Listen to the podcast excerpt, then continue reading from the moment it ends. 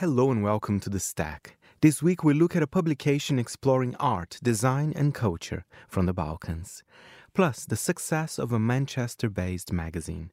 And finally, a fashion giant opens a new bookstore. Enjoy the show.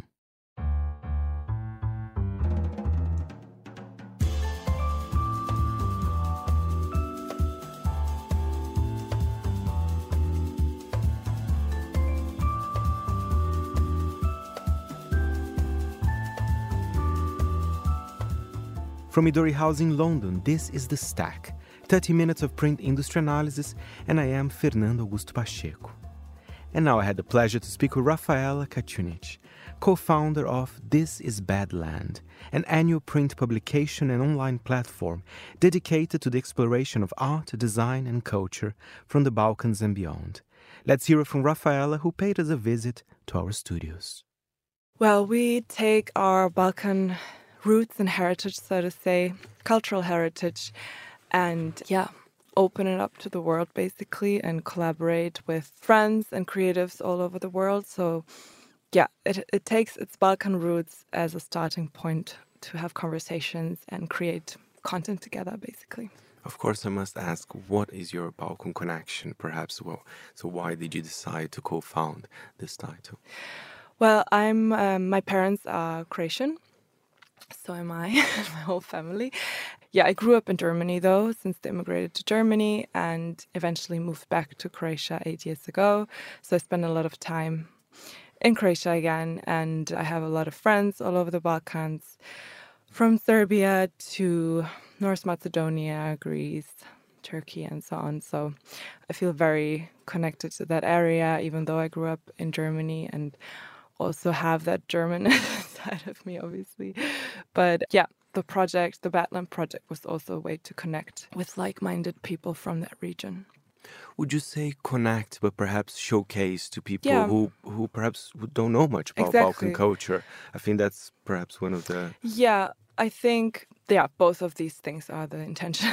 Because the magazine is to, in English as well, right? Exactly. Yeah, I wanted to have fun, to connect with people, to connect with creatives from the Balkans, and kind of create something together and give them a voice, and kind of really play around with that, and to fill that space between the West and the East in a way, because the Balkan region was always like a tunnel from the West to the East and a, a proxy battlefield for the world powers. So yeah, we just wanted to build something out of it, something creative and fun, basically, and just open it up to the world because then it's like more interesting for everyone involved, I think.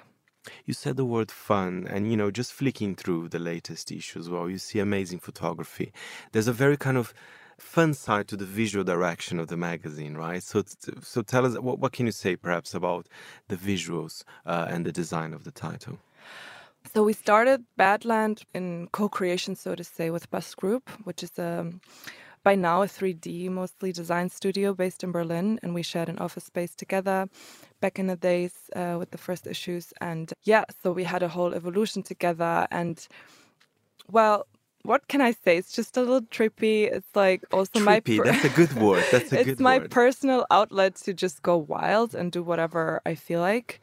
And Bust Group was always a good collaborator on this because they know me because we're friends and they understand. They they laugh at me. They're like, okay, okay, we got you, you know. And then it's just like a fun way to, you know, try things out and to think out of the box because I work as an, a creative and art director for commercial clients and brands. So it's really nice to have my little magazine outlet where I can go a little wilder.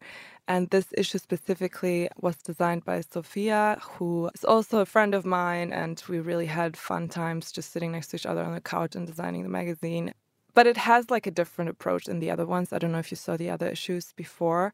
So this one has a little bit of a like a, let's say, mature touch to it. it's the sixth issue. So yeah, we wanted like a little change. And how often does it comes out? Is it is it kind of an, an annual title biannual? What are the, the plans for the upcoming issues? Yeah, so when we started the magazine, the intention was biannual, but then it's just a lot. Mm-hmm. also, it's a big. I mean, yeah. it's a big magazine. I mean, how, and then how we pages? decided, yeah, yeah, two hundred. I don't know, two hundred fifty-six or something. Yes. But then we decided, like, look, let's just do it annually because the takes time to like really create profound content and stories and um, I mean, I don't know why I say that word the whole time, but I hate the word content to create profound, interesting stories. You know, like if I pick up a book or a magazine, I just want to read something that like opens my eyes or my mind or like, you know, challenges my views or whatever. So it takes a while to create this kind of like angle. We were afraid if we would fall into this like seasonal cycle and that we would just become a fashion publication or whatever, because then you have to like, cater to the needs of your advertisers, obviously, which is natural. But we just wanted to leave that space for us to create and to explore. And therefore, we need time and no pressure, basically. And then, yeah, once we have enough, once we feel ready, we just make it work. So it's like a very, um, let's say, a very free approach to creating and like selling things, I would say. And you mentioned stories, not content. Yeah, I, I, I, loved an interview. Uh, I was looking at, it, at your website as well.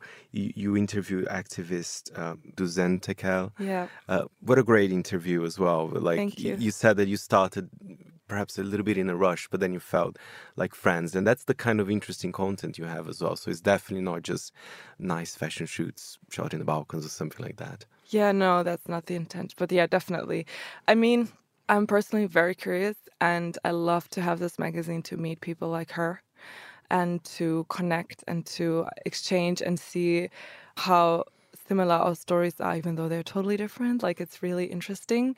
And yeah, and just to stay in touch with people who really do work on the ground and not just like, you know, theories and art and fashion, which is beautiful and is part of the issue as well. But like, I think it's, for me personally, it's really important to connect with people who actually move things in real life. Quick question: Why this is Badland? Is is there any connection to the Balkans or or?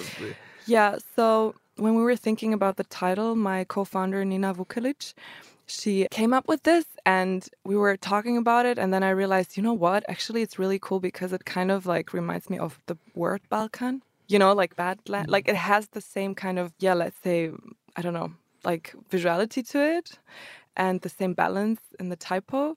So that was like the reason why i liked it from a creative direction perspective but also the meaning of badlands is like it's like a landscape somewhere in america where like rotten rock strata grow from the ground, right? Like, and the, we see the Balkans more like not as a rotten region, but as a region that has suffered so much and has been through so many battles and so much pain, and people are still, you know, not broken and creating and fun and loving life and this is how we thought this is like the perfect title for it, even though there were already some publications with it or some like representing agencies or video games. But we thought it's such a wide word. And this is also why we liked it, that it was used so much, you know? So it's same as Balkan. It's being tossed around this term, but no one really knows where is it, what is it.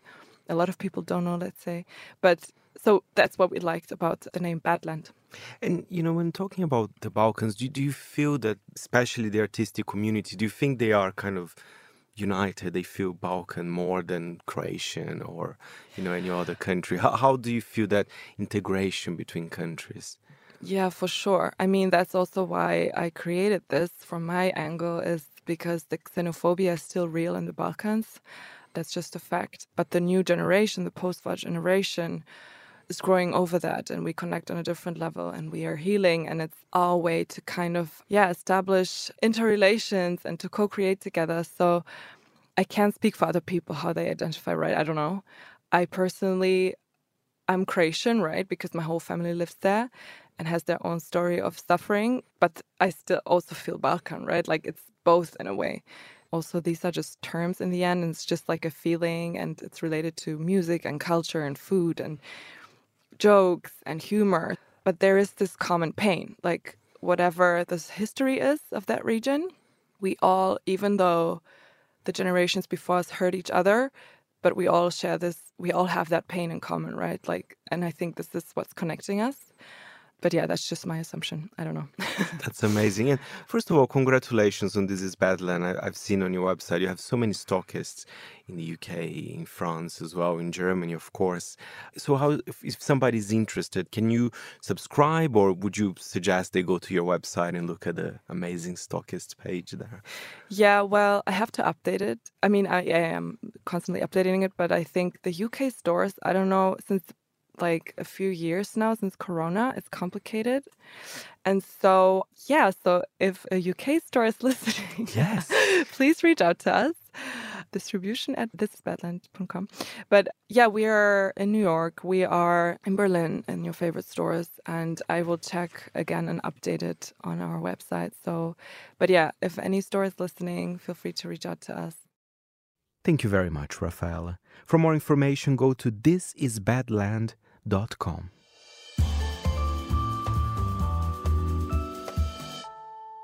Up next on today's show, we hear the story of Proper magazine. Proper is a quarterly publication that covers clothing, music, lifestyle, culture, and everything in between. Since its creation in 2005, it has published over 40 issues, growing from a DIY style zine into a media brand with its own creative agency and even its own clothing brand, Hikerdelic. Monocle's Charlie Filmer-Court recently went along to Proper's Manchester HQ to find out more and to meet the publication's co founder, Mark Smith. He began by asking Mark how it all began almost two decades ago.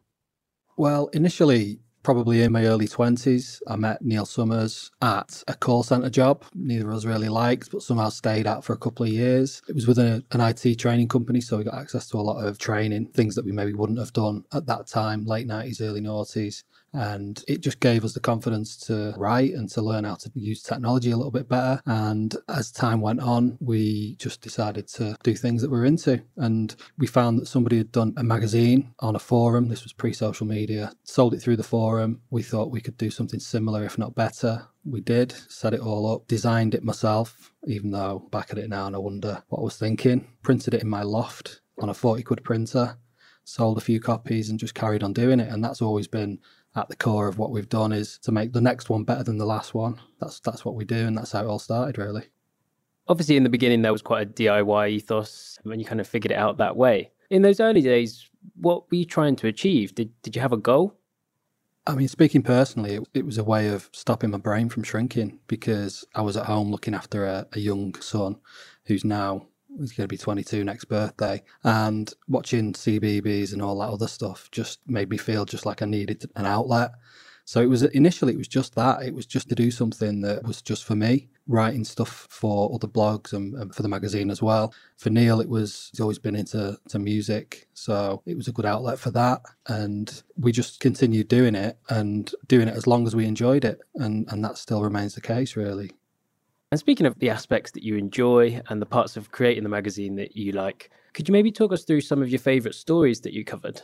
I particularly enjoyed the Ray Mears one. Ray Mears talking about menswear is something I didn't expect to see personally.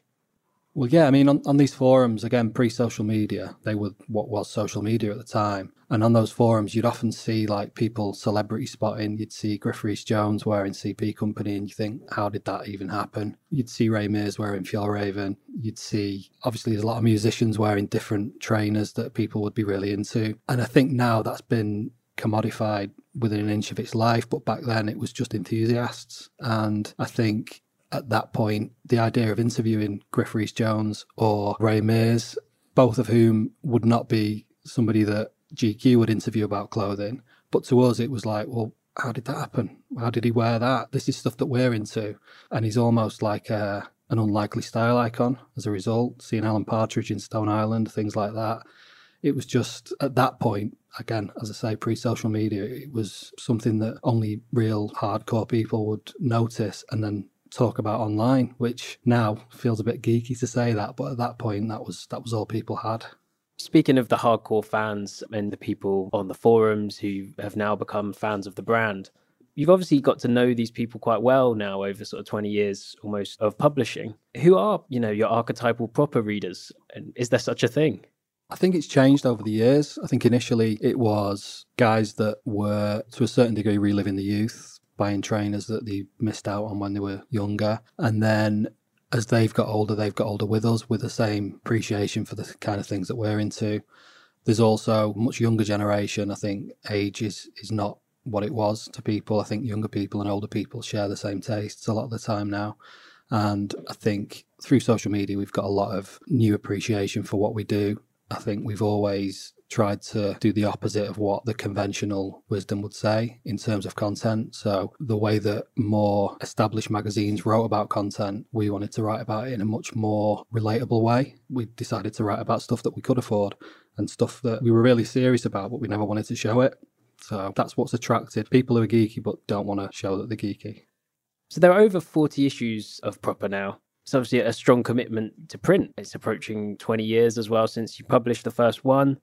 Why is print important to Proper? It's obviously a central part of your brand, but, but why does it matter to you?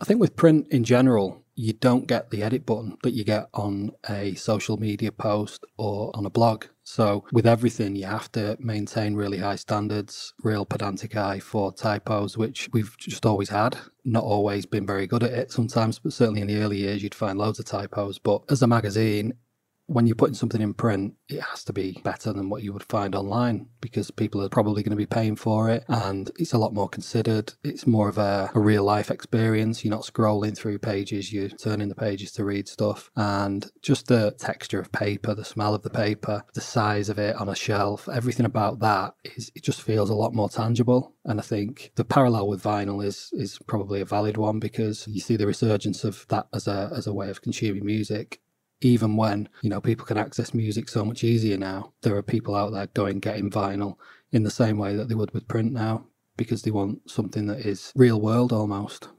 And i guess following on from that the products and the culture that, that you feature in the magazine are primarily centered around design. Do you think it's important that you embrace this? And i guess you know how much value do you place on the design and the look of the magazine itself as well the design's a lot more important now than it was at the beginning, put it that way. We've realised probably up to about issue nine that it was never going to become something serious unless we took the design serious. I was designing it back then, but with kind of GCSE aesthetic that I could put together something, but it wasn't always going to be something that would get brands involved. We then got the opportunity for issue 10 and 11 to work with James Brown, who obviously set up Loaded Magazine and is a bit of a, a giant in the publishing world through the 90s and, and even today. And he gave us the knowledge and the confidence to be able to turn it into a real magazine. At that point, really, there was no looking back. We knew that everything we did from that point had to be better than before progressive, but also never too far away from that core value of something that had to look good on a shelf and had to be nicely laid out. And there are trends in graphic design and there are trends in clothing, and we try to sort of observe them without getting too far ahead of ourselves. And I think, just generally, I think if you want to be taken seriously when you're writing about things like footwear and culture and clothing, then the way that you package it has to be convincing. Otherwise, people aren't going to believe you what you're saying. So one aspect of the of the business that's grown out of the magazine is your own creative agency. Did that arise from working with the brands on the magazine? I think the main answer to that is when you're doing a magazine, especially these days, it's not just going to be about what you can write and how you can design it and what the print looks like. It's about extending that beyond just that one medium of printed magazine. And I think all of the skills that you acquire in that process, when you stick at it like we have, eventually become transferable and can be applied to standalone projects with brands I think the knowledge we've acquired just through doing it every single day for a long time, the experience, the contacts with culture, and the ability to still stay relevant. The internet's obviously great for that because you can see what other people are doing without having to fully immerse yourself in it. And I think generally that's what's enabled it to become a, a creative agency because of all of the skills that you you learn in that process of of building a magazine that you realize that eventually the natural progression is is to do stuff for brands alone. And then eventually when you've been doing that you then go well where's our brand? Why don't we do our, own brand? And that's how Hikerdelic came about. So do you think having these multiple facets of the business you know creative agency uh, a fashion brand do you think that that's an important part of of complementing the magazine and creating a, a modern magazine brand? In essence you know supporting print and making print work for us as, as a marketing agency, I suppose you could call us, having our own audience and our own magazine are quite a big difference between a lot of other agencies and a lot of other creatives. And I think more and more these days, people are diversifying into different things because they realize that as human beings, we're not that simple. We're, complex and, and we've got the ability to do different things and apply ourselves to different things. And it's a bit of a David Brent style quote, but if you want people to think outside the box, don't put them in one. And and we try not to stay in the box too much because I think that limits the creativity and, and limits the power of what you can actually do. So we've spoken about how Proper Magazine has grown from a, a DIY zine into a, a magazine with various different aspects of the business involved as well. Is there anything exciting on the horizon? Well, yeah, I mean, uh, in terms of what's next, the sky's the limit, really. I mean, if you'd said to me 20 years ago that I'd be sat here being interviewed about what I've done, then I would never have believed you. So who knows where things can go? I wouldn't like to limit it, but being pretty grounded, the next thing that we do is whatever we do tomorrow, and we just keep doing tomorrow and tomorrow after and the day after, and just keep doing our thing and, and trust that process that it'll get us where we want to in the end. And hopefully, in another 20 years, look back at what we've done and, and have a bit of pride about it and, and feel like we've done ourselves justice.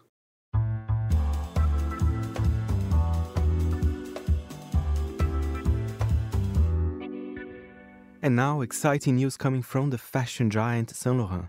They're opening a bookshop in Paris. Saint Laurent Babylon will stock rare books, magazines, and out of print music records, handpicked by the label's creative director, Anthony Vaccarello.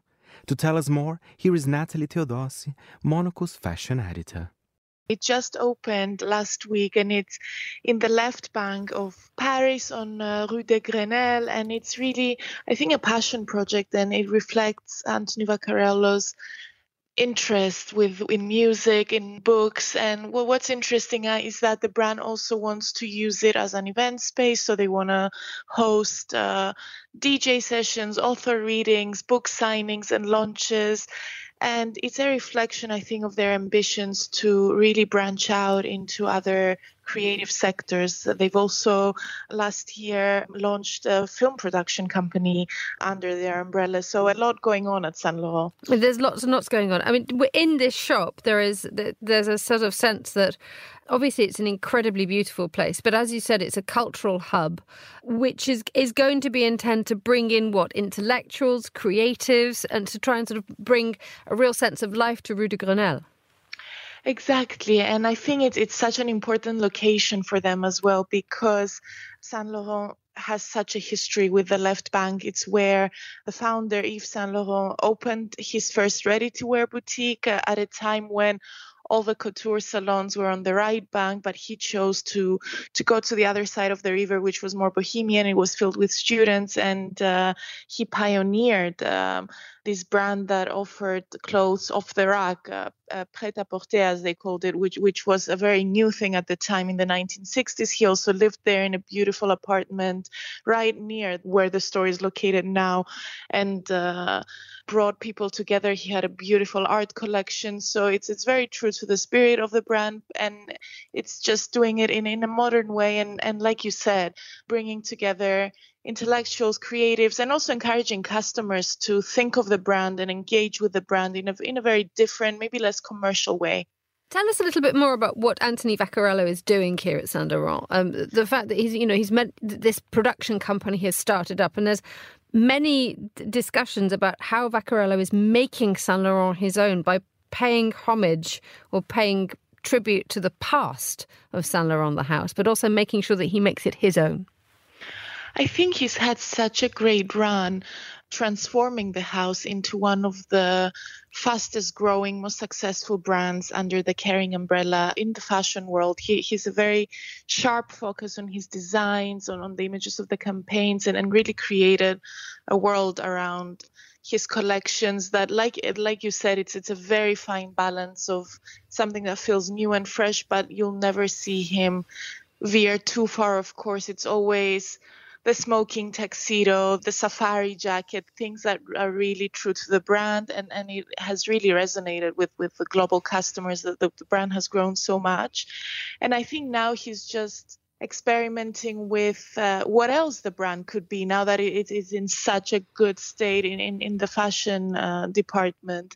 And uh, books is one of them. And uh, this production company that launched last year is, is another. They started with a film by Pedro Almodovar that was launched in the Cannes Film Festival. And they just want to work with as many producers and actors as possible. It's not a commercial uh, exercise as much. They're not producing fashion films only. But he said that he wants to just give space to the people and uh, that have been inspiring him all throughout his career. Tell me how much of an internal couture rivalry is going on between here, because the minute that you hear about the Vaccarello bookshop, you start thinking about Karl Lagerfeld when he opened his bookshop, and his library is occasionally being opened up for discussion for intellectuals and, and political thinkers, and also for creatives as well. And one wonders whether there's a sort of a, a gentle sniping going on here. I think you're right. It's such. I, I started thinking about it as well and realized that it's not something brand new. Like you said, Karl Lagerfeld's library is absolutely incredible. Kim Jones, as well, the creative director of Dior Menswear, has an incredible library and, and dedicated a whole show to Jack Kerouac a few seasons ago and displayed some of his own rare editions of, of his books uh, before the show. Alaïa, as well, another French brand, had done a collaboration with um, Rare Books, but Rare Books, it's a bookshop in Paris Paris, and they curated uh, pop-ups with with different books in their London and Paris shops. So I think brands are just thinking of different ways to get creative, to engage customers, and designers are just really interesting people that look at books and, and film and art as a way of inspiring their collections. And I think that's when designers are really successful when they do look beyond their sector and, and their beat and, and engage the, the creative world as a whole. Thank you very much as always, Natalie, and I can't wait to visit the new bookstore. And that's it for this week's show. My thanks to our editor, Jack Jewers. If you have any comments or queries, just email me, fernando at fb Meanwhile, you can listen to previous episodes on monocle.com, Spotify, or Apple Podcasts. You've been listening to The Stack. I'm Fernando Augusto Pacheco. Until next time, it's goodbye from me.